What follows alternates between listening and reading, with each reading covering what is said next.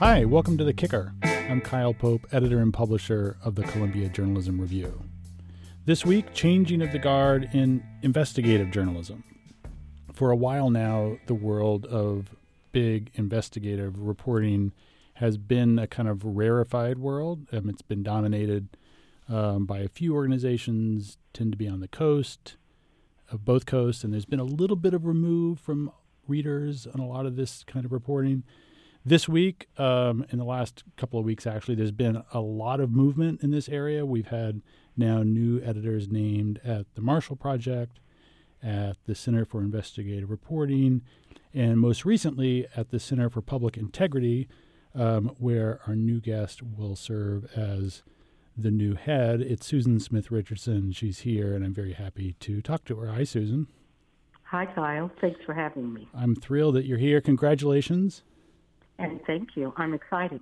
Susan and I have um, have some common roots. We both worked for the Austin American Statesman back. Um, is it about a thousand years ago? Oh yeah, at, at least maybe a thousand and five. and we we worked together on a conference in Chicago when um, Susan was the editor of the Chicago Reporter, and I was at CJR then, and we did a thing about um, the coverage of crime in Chicago, and it was great to work together. Yes, it was, and I remember too. This was the week of uh, of the Trump election. I know uh, it was the week after, the week before. Yeah, the week. No, it, it was the week after. Yeah. So we had a, a really uh, probably a bigger conversation than we bargained for when the program was first planned. And look, and look what's happened since. And now we're we're here in the middle of this conversation the day after this really um, monumental um, mm-hmm. election in Chicago, right? I mean, how does it feel to be about to make a move? Every time it seems that I am thinking about leaving Chicago or actually leaving, there's some deep sea change. So I left uh, right after Rahm Emanuel was first elected mayor, what, um, more than four years ago. And I just left, well, actually eight years ago, and I just left briefly, but I remember thinking, my goodness, you know, I'm, I keep leaving at these really interesting moments in the city's history. Mm-hmm. And now with this happening, which certainly is historic, mm. but uh, it also opens up some interesting questions about how complex identity, race, and representation truly are. Well, this is a great opportunity that you're walking into. I mean, um, you've d- just just walk us through a bit. You your roots are in um, local news at the. I, oh, yes. I, I, mentioned the Statesman. That you were at the Texas Observer, the Chicago Tribune. Um, what and then um, the Chicago Reporter. What drew you to an organization like the Center for Public Integrity? Oh well, you know, it's just got a wonderful legacy, and it's an opportunity. If we're in a moment in Chicago, I think nationally we're at a really interesting time, and I think the experience I have, 30 years in local journalism, really has some value for a national conversation.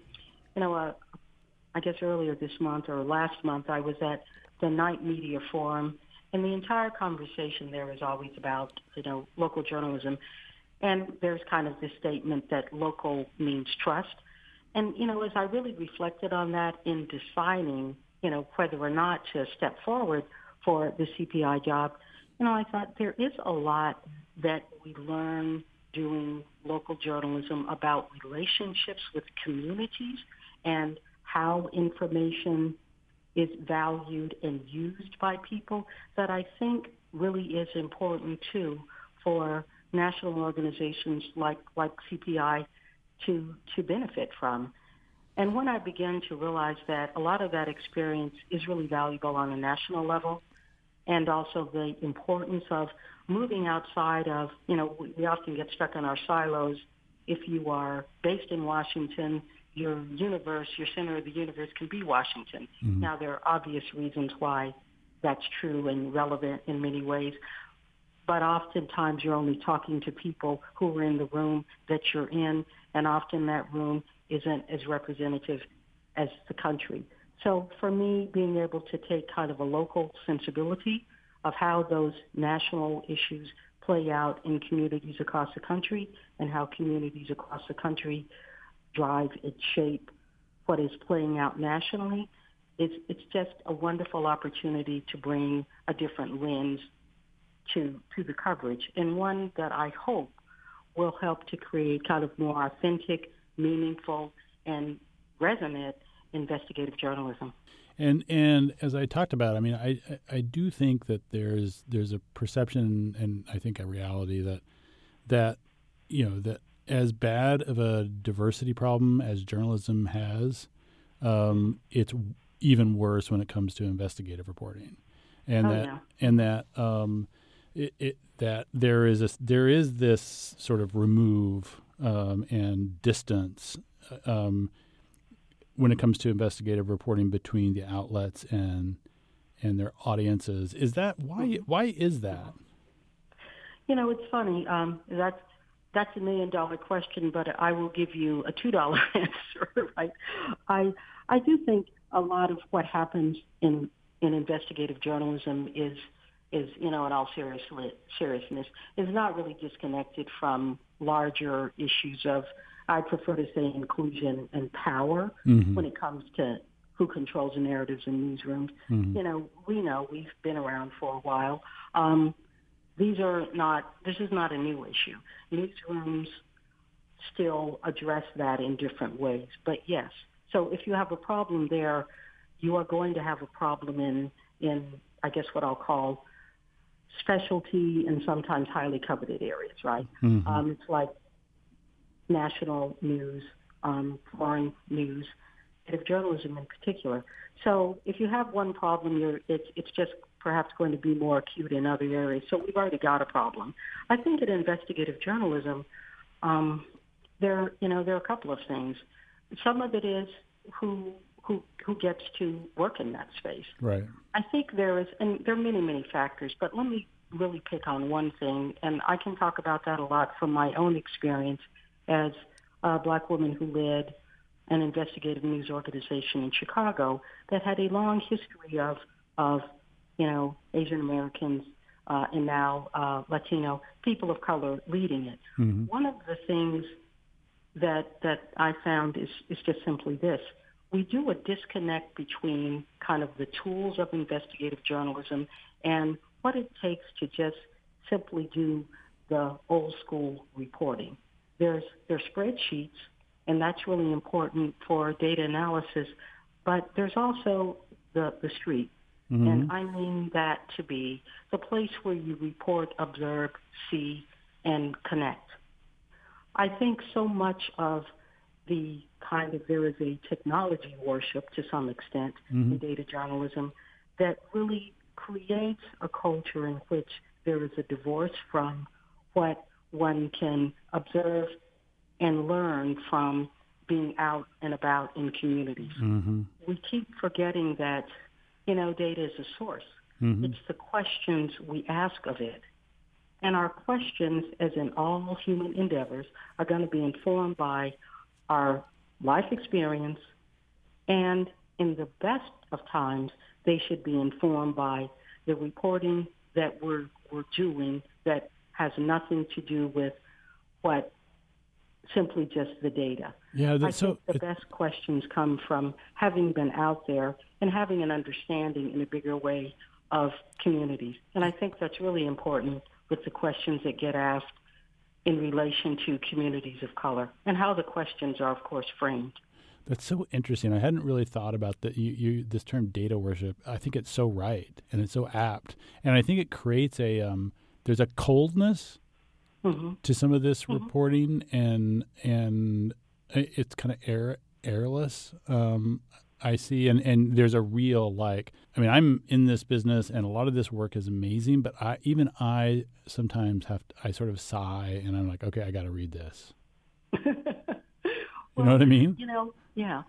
I, I think what happens too is, and this is one aspect of really a big question, so I want to keep emphasizing that. But I think one thing that happens is that there's, you know, this big barrier to entry, um, which is, well, you've got to, you've got to know and understand this, this, and this. And I think that you know, certainly there's a, a clear skill set and tools, and I can't do what my last data editor could do, and that's why he was there. But I still think we have to appreciate and understand the connection between just the reporting that is about having a deeper contextual understanding of what's happening in communities and and how that has to inform the data analysis and thinking in, in terms of what you do with your spreadsheet mm-hmm. or or you know what queries you do. Mm-hmm. And that to me is is a huge disconnect. It's the question, you know, the question you ask will determine the answer you uh-huh. get, right? Uh-huh. So we don't know what we don't know. And you can ask all of the essentially not the core questions. So this means to me, when we bring it back to a question of inclusion in the space, there's a lived experience that, you know, I will have as a black woman that may make me ask a different set of questions mm-hmm. uh, when I look at some data. Mm-hmm. And that's valuable. Mm-hmm. That's part of the importance of this conversation, that perspective and lived experience matter in determining how we go about even de- uh, deciding what investigation we could do, let alone the questions that gets asked of the data. Mm. For people who aren't that familiar with CPI, it's a nonprofit. Tell us a little bit about its history and, and sort of where it's been spending most of its time. The organization is turning 30, which is a uh, to you and I perhaps young, um, but anyway, yes. an important age, right? And um, the organization was was founded by Chuck Lewis, um, who was formerly with 60 Minutes. You know, in a really a very bold and and truly, I, I would argue, visionary and ahead of its time in understanding the importance of not allowing commercial interests to really take us wherever we needed to go with an investigation uh, as journalists. And so the center has been around really, you know, standing for public accountability journalism. We're at a point now where we really need to rethink not the premise, not the mission, but how we do what we do, both in combination with the world has changed, the nation has changed, and of course, who are the community, the communities for the organization, as well as the demographics of the country are changing. And we're in the middle of some very interesting, challenging, and I would argue quite different conversations than we were um, 30 years ago. Mm-hmm. Now, that's not to say that some of the issues that we can talk about in a minute shouldn't have been talked about 30 years ago, but we're certainly at, in a moment right now between disinformation, disaffection with institutions, um, you know, a real contention over over power, representation, and race, uh, playing out through a whole in a whole bunch of ways. We're in a really critical moment. So for all of us in the industry, it's important to kind of rethink how we do what we do. Mm-hmm. And for CPI at 30, it's it's an important time to sit and reflect on how it does its journalism and how it gets it out to folks, both you know, people who, who may be in Washington, but also really thinking about how to get it out and make it, uh, have it connect mm-hmm. with people across the country. And how do you, I know that, you know, I, oh, CJR is a nonprofit too, which sounds, mm-hmm. which sounds yeah. great in this climate, and it is, but it's still, yeah. it's still, it's a competitive, you're still competing for mm-hmm. funds um, from, from these other um, nonprofit investigative reporting outfits, just like we're competing for funds with mm-hmm. other people. Um, yeah. So how do you think about how, how, do you how do you differentiate the center? Like, what is its? Mm-hmm. You talked about lane. Um, yeah. mm-hmm. what is its lane versus um, the Center for Investigative Reporting versus the Marshall mm-hmm. Project versus the yeah. versus ProPublica. Sure. I don't want you to differentiate between all of mm-hmm. those, but just in general, how do you think about like what's the pitch for for CPI? Yeah. No, you know, uh, obviously I've thought a lot about this. Uh, I think I think there are a couple of things just just off the top that that hit me right away. Um, spending time looking at the organization. One is um, its its expertise and its work around money and politics. Mm-hmm. That's that's a pretty distinct lane. Mm-hmm. Um, the second one would be two ways and and I would also say an asset, but sometimes not an asset. So it's a mixed blessing. Is its location, I mean, full location in Washington, D.C., because there is a certain level of access that can be valuable, but it can also um, it, it can also be a negative if you're not mindful of how to use the asset of geography, as I call it. Mm-hmm. And uh, the third thing is the because of the money in politics and just looking at rebuilding a core or reinvigorating the core, there's uh, there's a, a wonderful opportunity to be able to share that kind of expertise and data with states at a time mm-hmm. when state house reporting, as we know, it's like, please, we there there is just limited, limited, limited, and in some places I would argue no coverage of state house and state government. I think it's also important to look at the other things you have when you have a legacy organization. Um, and that means that there's some folks who've been around for a while who really know their stuff. Mm-hmm. And um, I think you need to look at those areas of coverage, whether it's workers' rights or immigration, in the context that can be brought by um, experienced reporters or the environment, and determine um, how you can better own and and really set the agenda in areas where you already have a tremendous amount of strength. Mm-hmm. And a mm-hmm. lot of that is thinking about how we do the work. You know, it's amazing. The um, neither of us has uttered the word Trump in this conversation yet. Oh. Um, oh. How, which is which is lovely. Um, mm-hmm. How much, um, as we as we move into an election year, do you think that CPI's work is going to focus on on the na- national politics? Let's just look at the interesting uh, the interesting dynamics playing out right now, or what we've been dealing with, especially in I don't know. Let's go back to the midterms it's a really interesting movement on the part of you know candidates of color, obviously, mm-hmm. and then we're looking at the bench for the Democratic Party, which is is really fascinating. Mm-hmm. What I would like to do, rather than say, well, we're going to do this, that, and the other, I have some broad ideas, and and it comes down to me to really thinking about this election. If you look at Congress now, and you look at um, the the supporters behind the president. If you think about all this, there's a bigger way to kind of frame what's happening. And, and I would argue that we're at a moment where we are talking about uh, a conflict that's playing along these intersections race, gender, politics, and power. Mm-hmm. And, you know, uh, money is, of course, a, a, a part of that. But I think we're at this interesting intersection.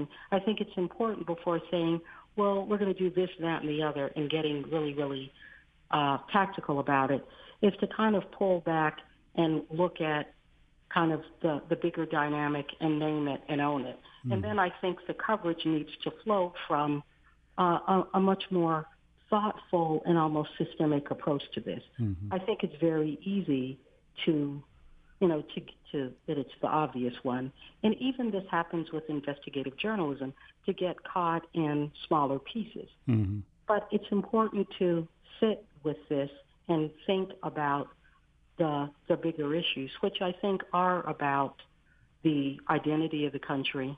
Well, Susan, I wish you um, great success, um, and it'll it, will it will be it'll be great fun. And what a, what a time to be um, to be doing this. Um, thanks so much for coming on. Oh, well, thank you for inviting me. Thank you. Um, you can read an interview with Susan Smith Richardson on CJR.org, um, all about her move to the Center for Public Integrity and, and about the other changes in the investigative journalism world and everything else um, going on at CJR, including our latest uh, stories from our latest print issue, which is about how others see journalism, is also on our site and hopefully in your mailbox if you're a subscriber. Thanks so much for listening. We'll see you next week.